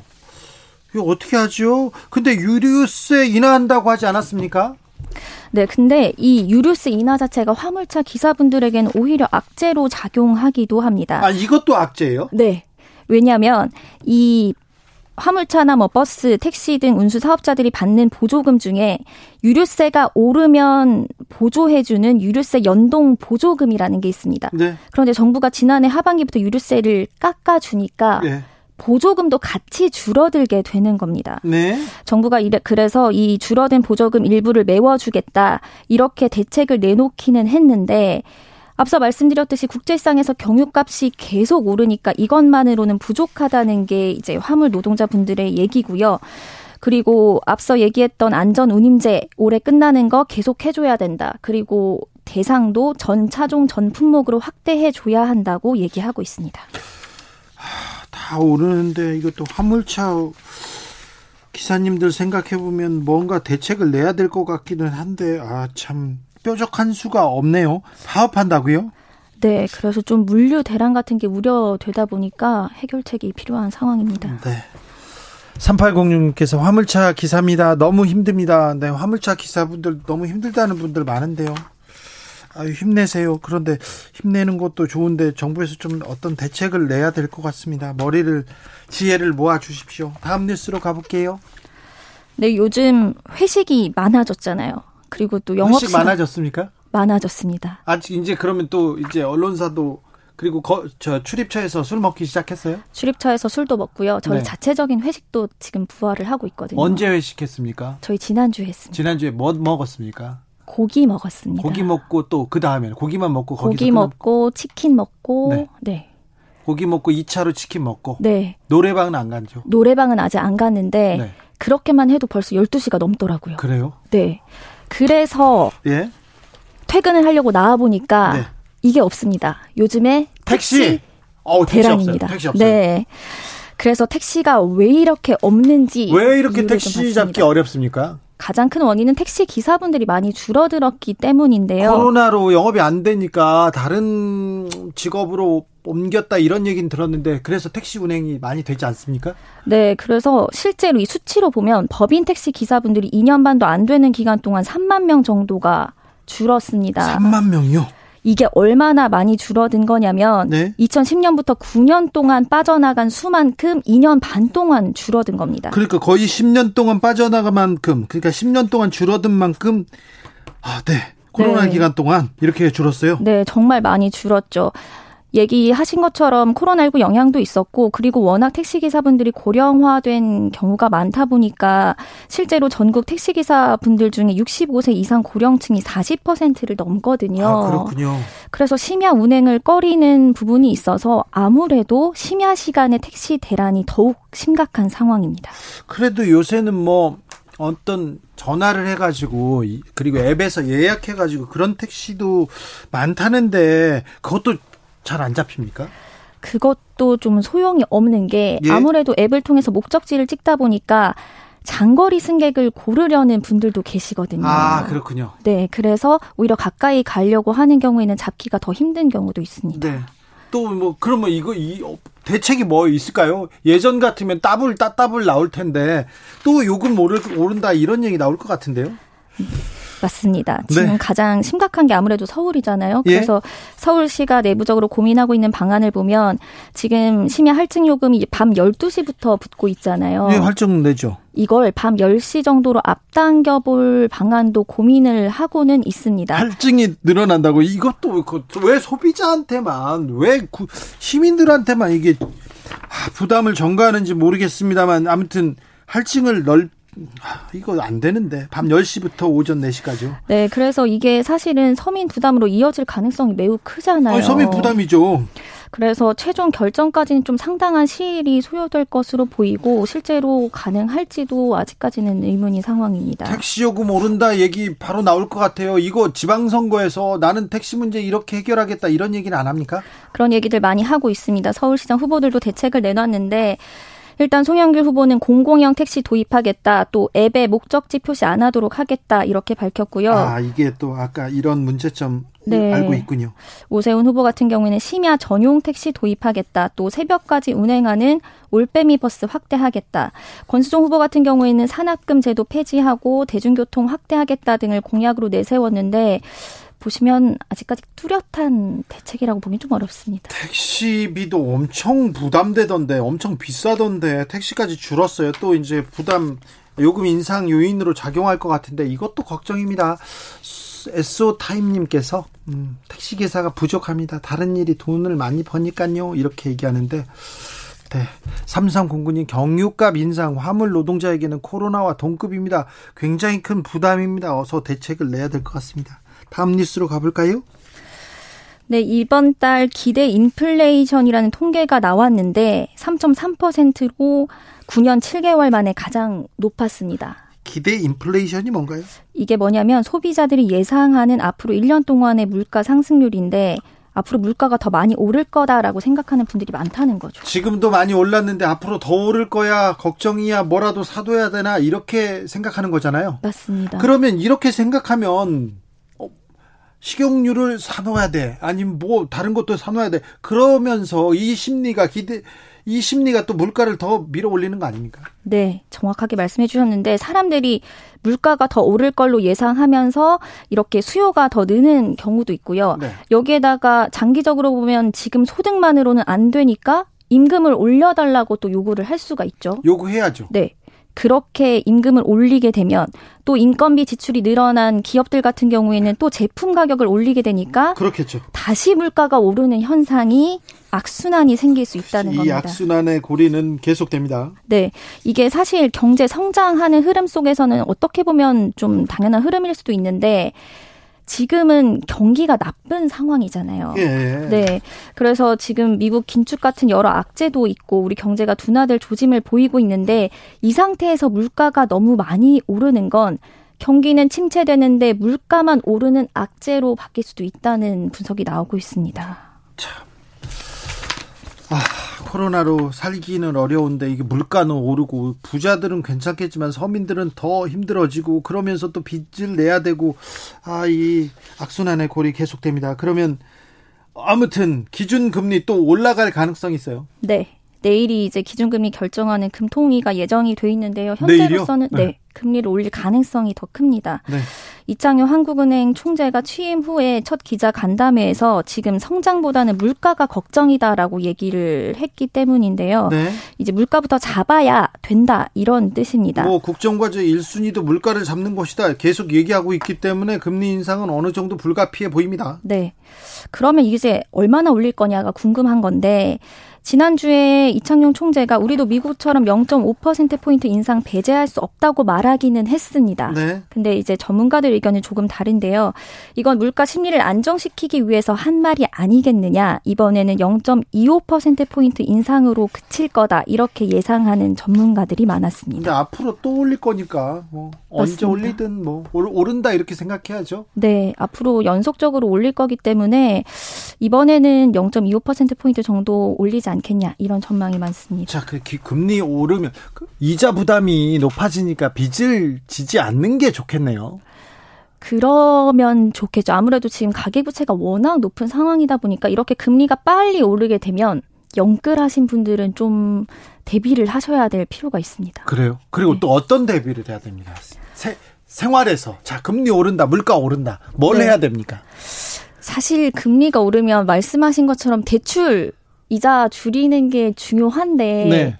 이게 사실 쉽지만은 그렇죠. 네, 뭐 알, 아는데 그건 네, 쉽지 네. 않은 일이에요. 그러면 않은 상황이고 사실 이 서민들이 지금 당장 하게 될수 있는 일이 많지는 않죠. 네, 이제 아끼고 저금하고 네.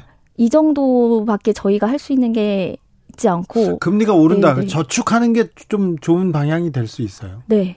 그래서 요즘 예적금으로 돈이 많이 몰리고 있다고 하는데 네. 아시는 것처럼 예적금 이자는 사실 대출 이자만큼 빨리 오르진 않으니까 네. 그것도 잘못됐어요. 네. 이럴 때일수록 이럴 때는 좀 은행이 서민들이 어려울 때는 서민들한테는 은행이 조금 아, 버는 돈을 조금 줄여서 이자를 이자율을 좀 아, 낮춰주는 게 좋은데 또이 대출 이자는 많이 오릅니다. 네.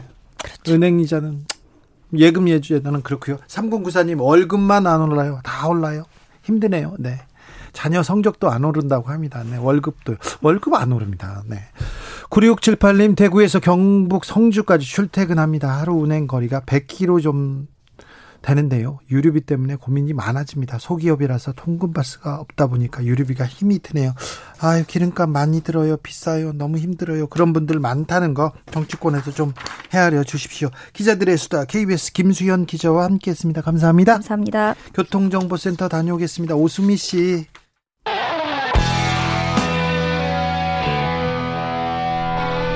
스치기만 해도 똑똑해진다. 드라이브 스루 시사 주진우 라이브.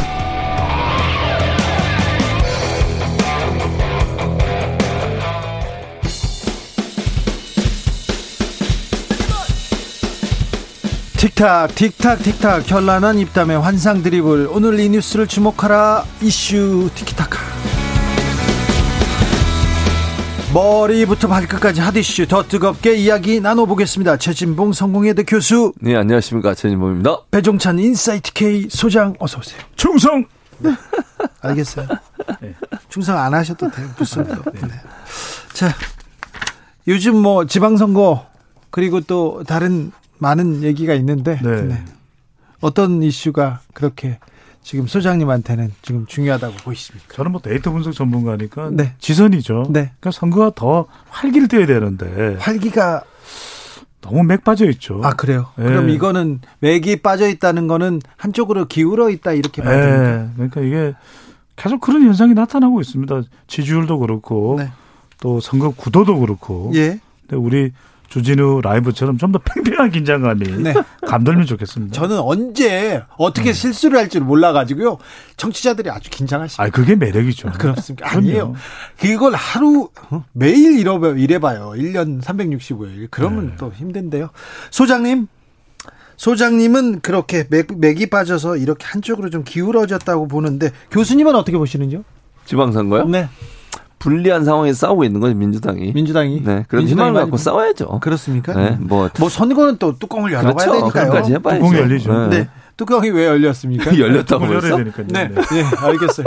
민주당 지도부에서 계속해서 네. 선거를 위한 목소리보다는 좀 다른 얘기가 나옵니다. 그러니까요. 이게 지금 당 내분이다. 근데 저는 이 내분이 어떤 거냐면 뭔가 개혁을 하겠다라는 거에 대해서는 서로 이견이 없을 것 같아요. 네, 네, 근데 왜. 선거를 앞두고 이러느냐. 선거 앞두고 박지원 위원장이 이렇게 어, 뭐, 일종의 우리가 이런 걸 두고서 내무반에 총질한다 그런 표현을 씁니다. 그런 의미에서 이해를 해 주시면 좋고. 그런 것에 대해서 이제 내부 반발이 있는 거죠. 근데 중요한 것은 TPC입니다. TPC 요? TPC는 뭐냐면 제때에 음. 그러니까 사과 반성도 좀 더 일찌감치 했었으면 더 좋았을 뻔 했는 것이고 그다음에 P는 뭐냐면 좀 꼭 박지원 비대위원장이 아니라 누군가 좀 했어야만 될 이- 사람이 그걸 했었으면 더 좋았을 테고 마지막 C는 콘텐츠거든요. 그냥 사과한다고 해서 뭐 선거 때 이것이 영향을 주고 이런 게 아니기 때문에 뭔가 콘텐츠 그럼 어떻게 할 건데 어떤 내용으로 변화와 혁신을 할 건데 이게 담겨져야 되겠죠.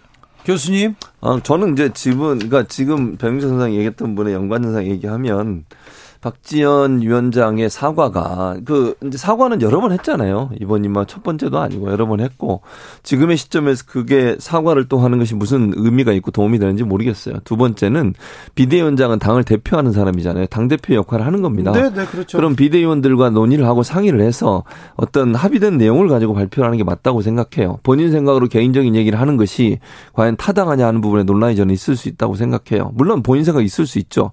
그런데 그러면 비대위 원장 얘기라면 그게 당의 입장으로 다 받아들여질 수밖에 없는 거예요. 당 그런데 대표 역할을 하고 있어요. 그러니까 충분히 논의를 하고 논의된 내용들을 가지고 발표하는 게 저는 맞다고 생각합니다. 왜냐하면 개인적으로 얘기를 하다 보니까 이제 당내 분란처럼 비춰지고 있고 그게 또 다른 또 논란을 불러일으키고 있잖아요. 선거를 지금 거의 이제 사전 사전 투표 시작한 거 하면 2일밖에 안 남았어요. 이틀 남은 상황에서 이렇게 분열된 모습을 보이는 것이 과연 타당하냐 하는 부분에서 논란이 있을 거라고 저는 봅니다. 소통이 부족했다 얘기하는데 그게 내부 소통을 저는 더 적극적으로 사실 한다면 해야죠.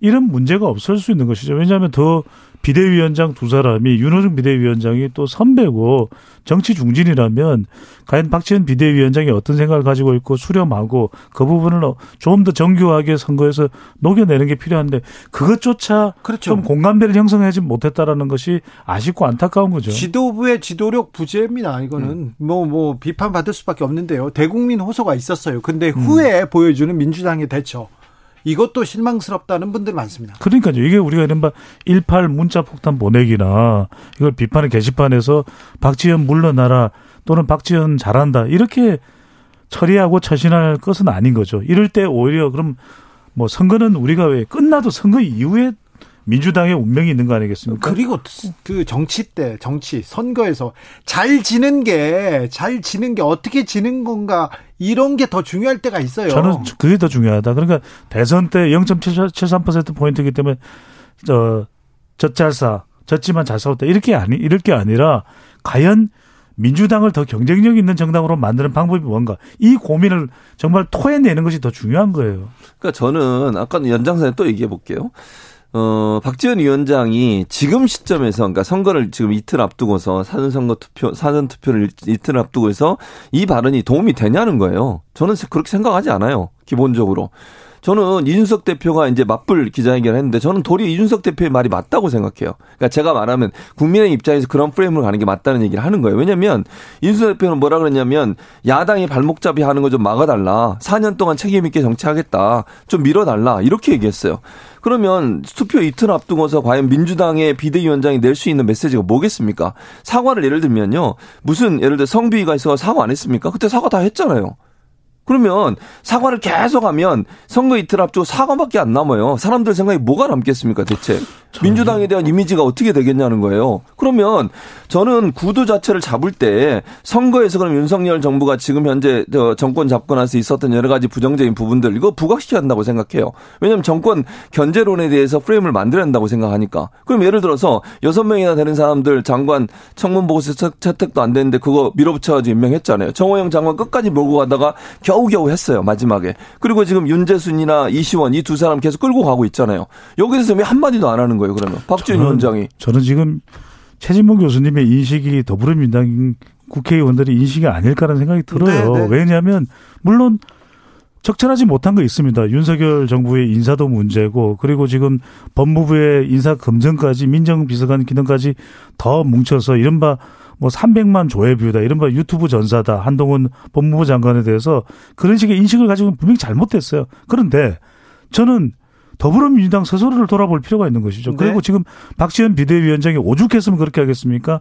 20대 여성들의 표심, 30대 여성들의 표심. 그러면 그 옆에 누군가는 의원직을 내걸고라도 누군가 외롭지 않게 서줘야 돼요. 박용진 의원, 어, 혼자가 아니다. 내가 돕겠다 이거지만 그렇게 말로서 옆에 서 있는 것이 아니라 정말 행동으로서 그 기자회견 할 때 바로 옆에 가서 나에게 돌을 던져라. 박지원 비대위원장에겐 잘못이 없다. 이 여성이 무슨 잘못이 있느냐. 대한민국을 여인 천하로 만들자. 이렇게 해야죠. 그런데 정작 실천은 안 하고 행동으로 나가지는 못하고 그냥 말로만 훈수를 둔다. 이건 아닌 거죠. 아니, 그러니까 박지원 위원장의 발언을 저는 다시 얘기하는데요. 선거에 도움 안 돼요. 그게 무슨 도움이 된다고 생각하세요? 선거로만 저는 도움 안? 돼요. 아니 지금 이제 지방선거를 앞두고서 전략적으로 행동을 해야 되는 거예요. 예를 들면 박지원 위원장이 그 말을 하려면 제가 아까도 말씀드렸잖아요. 기본적으로 다른 비대위원들과 충분히 상의하고 민주당 내에서 합의된 의견을 가지고 얘기를 해야죠. 네. 아니 근데 박지원 위원장은 음. 내가 여기에 비대위원장으로 온 이유가 여기에 있다. 왜 나를 모셔왔냐 저는 얘기하지 바로 않습니까? 그 말씀을 드리고 싶은 것이 저는 민주당이 더 경쟁력을 가지기 위해 그러니까 이게 민주당을 망치기 위해서 박지원 비대위원장이 발언한 것이 아니라 그러면 뭐하러 비대위원장을 수락해서 왔겠습니까? 오죽하면 내부에서 그런 정황들을 봐오지 않았겠습니까? 하도 하도 뭔가 안 변하고 이러다 보니까 오죽했으면 어쩔 수 없이 본인이 100번이고 1000번이고 사죄하겠다. 그런 얘기를 하는 거죠. 아니, 그러니까 사죄를, 나 100번이고 1000번이고 사죄를 계속 하는 게 제가 볼 때는 의미가 없어요. 그러니까 사죄는 명확하게 하고 그리고 나서 그 사죄에 대해서 절차를 밟으면 된다고 저는 생각해요. 사죄를 계속 계속 하게 되면 사죄밖에 안 남는 거예요. 그리고 아니 그러니까 지금 이제 배종찬 소장하고 제가 의견이 다르기 때문에 그런 건데 저는 기본적으로 생각할 때는 그리고 비대위원장이라고 하면요 최소한 본인이 그 당에 들어와서 비대위원장을 왜 세웠겠습니까? 당을 좀 바꾸고 변- 변신시키라고 세운 거 아닙니까? 네. 그래서 두 달이 지났어요. 네. 근데 자기에 대해서는 하나의 반성도 없어요. 그럼 본인이 민주당 들어와서 뭘 했습니까 대체? 사과한 거 맞고 다른 거 아무것도 없어요. 근데 아니 그런 식으로 해서 과연 책임 있는 정치인이라면 본인의 입장에 대해서 잘못한 분도 본인 스스로 반성을 해야죠. 네. 그런 부분 전혀 얘기 안 하고 민주당 잘못했습니다. 또 박지원, 위원장이에요? 네. 박지원 위원장이 들어온 지 얼마, 얼마나. 됐잖아요. 아니 그럼 비대위원장을 왜 세워놨어요 거기다가? 최진봉 교수님, 박지원 위원장은 뭘 잘못했습니까? 그 지금 사과하는 것도 잘못됐고 그 전에 뭘 반성해야 됩니까? 아니, 그러니까 제 말은 사과를 하는 것을 계속 반복적으로 하는 것이 무슨 도움이 되냐는 네. 얘기를 하는 거고요. 네. 두 번째는 본인은 그럼 책임이 없냐는 거예요. 비대위원장을 맡아서 비대위원장을 왜 세워놨겠습니까? 당이 어려우니 당신이 들어와 좀 바꿔주세요라고 네, 네. 비대위원장을 세워놓은 거예요.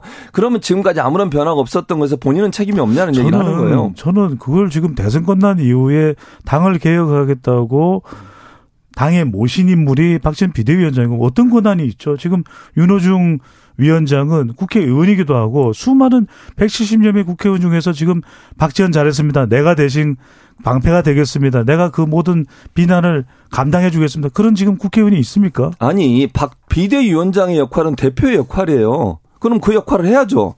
본인이 만약 그 역할을 못할 거면 그 자리에 왜 앉아 있습니까? 그런데 아무런 권한과 힘도 안 아니 주고서 비대위원장이 권한이 없어요?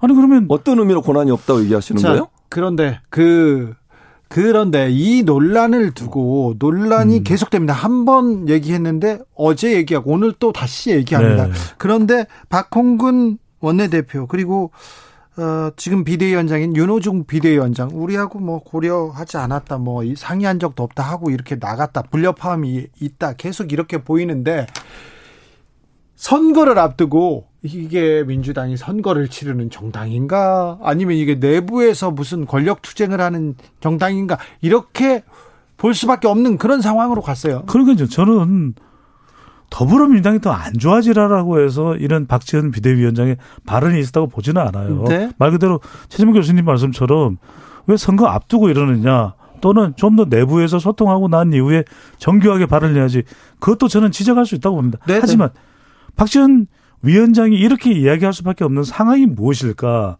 이 부분을 더, 더 짚고 넘어갈 필요가 있다라는 것이죠. 그러니까 그 상황이라고 하는 게 그 상황이 대체 뭐예요? 나는 그러니까 이렇게 생각해요. 아니 그럼 제가 이렇게 예, 여쭤볼게요. 예. 지금 더불어민주당 아무런 혁신과 개혁을 해야 될 아무런 과제가 없습니까? 그러니까 과제라고 하는 건 저는 다 있다고 생각해요. 예를 네. 들면 성비인 문제도 그래요. 국민의힘에서 이준석 대표 관련된 여러 가지 의혹이 남아 있는 상태고 윤재순 비서관에 대해서도 그런 문제가 있었는데 그냥 넘어가잖아요. 거기는. 아니, 그러니까- 그러면 그런 부분들을 적극적으로 지적하고 문제를 지적하면서 얘기를 하는 게 맞지.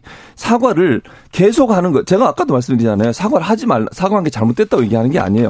그 사과가 반복적으로 계속되는 것이 과연 무슨 도움이 되느냐 얘기를 하는 거고요. 네. 교수님 그러니까- 저는 이런 말씀을 드리지 않을 수가 없는 음. 것이 제가 국민의힘이 완벽하다, 국민의힘이 문제없다고 말씀드리는 것이 아니라 국민들이 원하는 건 이럴 거예요. 그래도 얼마 전까지 여당이었고 거대 야당이면 스스로의 문제를 오히려 더 적극적으로 살펴서 바꿔나가는 민주당의 모습을 보고 싶은 것이지 국민의힘은 이래요.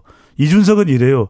과연 그걸 유권자들이 더 아니 적극적으로 아니라 듣고 싶어 할 거예요. 그러니까 사과라고 하는 거 아까 똑같은 얘기를 또 네. 반복해서 할 수밖에 없는데 사과했잖아요. 음. 사과 안 했습니까? 그것도 한두 번이 아니라 세 번 정도 했어요. 그 문제에 대해서. 근데 또 다시 사과를 해요. 그러면 지금 현재 민주당이 계속 잘못되고 못되고 있고 변화된 게 없습니다. 이것만 계속 부각시키는 거거든요. 네.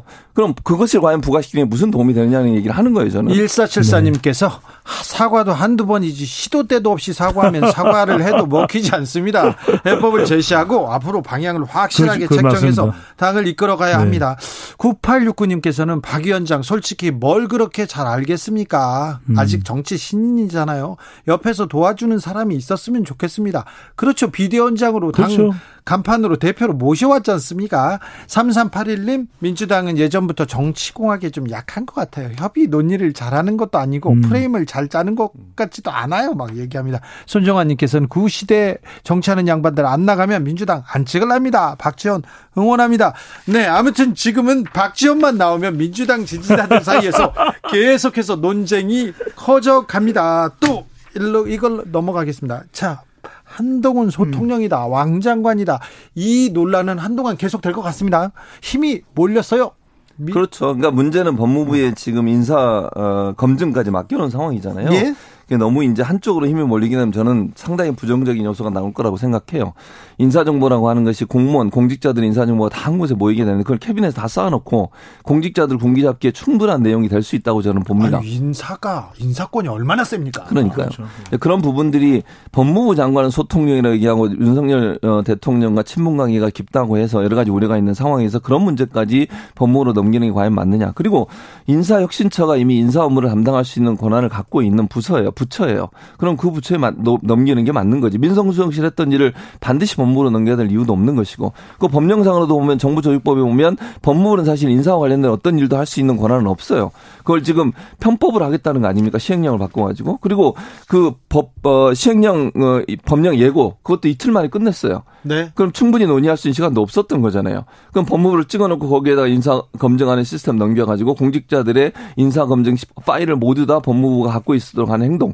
이게 과연 소통위원회 불리는 한, 한동훈 법무부장이 너무 많은 권한을 갖게 되는 문제가 있지 않나 이런 비판을 피할 수 없는 그러니까 거죠. 그 비판 피할 수 없습니다. 저는 그리고 중요한 것은 어떻게 하느냐가 중요한 거죠. 우려가 된다, 뭐 문제가 있다. 그것보다 더 중요한 것은 결과적으로는 어떤 조직이든지 그 기능은 가지고 있어야 될 것이거든요. 네. 그런데 민정수석실의 기능, 인사 검증의 기능까지도 법무부 장관이 가져가는 것은 물론 이제 해명은 있습니다. 이 부분에 대해서 이제 투명하게 또 균형 있게 그리고 운영을 할 것이다라고 이야기를 하고 있기 때문에 저는 중요한 것은 어떻게 발탁이 되고 또 검증을 제대로 하고 그리고 보안을 유지하는 것이 중요할 것입니다. 그래서 정말 못한다면은 지금 국회는 누가 다수당입니까? 더불어민주당이 다수당이에요. 예. 그래서 한동훈 법무부 장관이 만약에 그런 어, 실수나 오해나 또는 잘못을 저지를 때 따끔하게 지적할 수 있는 준비를 하고 있는 것이 더 중요한 거죠. 지난번 인사청문회 때처럼 하면 큰일 나요. 왜 한동훈 법무부 장관이 유튜브 조회수가 300만에 500만에 나올까? 저는 민주당이 이 부분에 대해서 좀 자성할 필요가 있는 겁니다. 왜? 그렇죠. 인사 검증 때 제대로 했더라면 오히려 더 국민들은 아, 한동훈 법무부 장관이 후보자로서 장관으로서 적절한지 모르겠는데 이런 인식이 있었을 거예요. 근데 그렇지 않은 거잖아요. 저 최진봉 교수도 이 부분은 좀 지적했어요. 저 인사수석실 어, 민정수석실 없어지고 한동훈한테 힘이 쏠릴 거라고 그래서 이런 부분 검증해야 된다고 계속 얘기하셨거든요. 그럼요. 근데 인사청문회 과정에서 그 뒤에서 민주당에서 이런 부분 먼저 짚고 있어야 될 거 아닙니까? 그렇죠. 그러니까 인사청문회 과정에서 이런 부분들 적극적으로 부각을 해서 문제점을 더, 어, 이렇게 여론화하는 게 부족했던 게 분명해요. 네. 그것 때문에 문제가 발생한 거는 분명한데 어쨌든 그럼에도 불구하고 앞으로도 이런 문제를 계속 지적해야 한다고 저는 봅니다. 네. 한동훈 법무부 장관 같은 경우 권한이 너무 집중돼 있고 또 여러 가지 역할을 하고 뭐 말씀하신 거 보면 상당히 거침없이 여러 가지 얘기를 하세요. 제가 볼 때는 그러다 실수할 거라고 봐요. 그렇게 이제 너무 거침없이 하다 보면 실수가 나올 수도 있고 또 법무부에 이렇게 권력이 집중되는 문제에 대해서 위험성을 적극적으로 알릴 필요가 있다. 그래야만 어 국민들이 볼 때 윤석열 정부가 너무 그냥 본인들의 생각과 어떤 방향성을 전하면 눈치 보지 않고 그냥 자기들 마음대로 한다 이런 부분들이 각인돼야만 여론의 변화를 끌어낼 수 있는 중요한 요소가 된다고 보여집니다. 근데 우리가 이런 거는 좀 더 객관적으로 볼 필요가 있는 거예요. 왜냐하면 그 정권을 진 쪽에서 주도권을 가지고 해서 갈 수밖에 없다. 왜냐하면 2017년에 대선에서 승리한 문재인 대통령 그리고 문재인 정부도 주도권을 가지고 했잖아요. 네. 그리고 거기에 또 우리 국민들은 지방선거와 총선을 통해서 힘을 실어줬고 중요한 건 주도권을 잡을 때 잘해야 되겠죠. 네. 그리고 그것에 대해서 충분히 검증하고 비판하고 국민들의 민심을 얻어갈 준비가 사실 제일 중요한 게 더불어민주당은 실력이에요. 실력으로 법, 법적으로 관련된 건 그냥 감상을 물어봐서는 안 됩니다. 한동훈 법무부 장관이 인간적이지가 않은 것 같아요.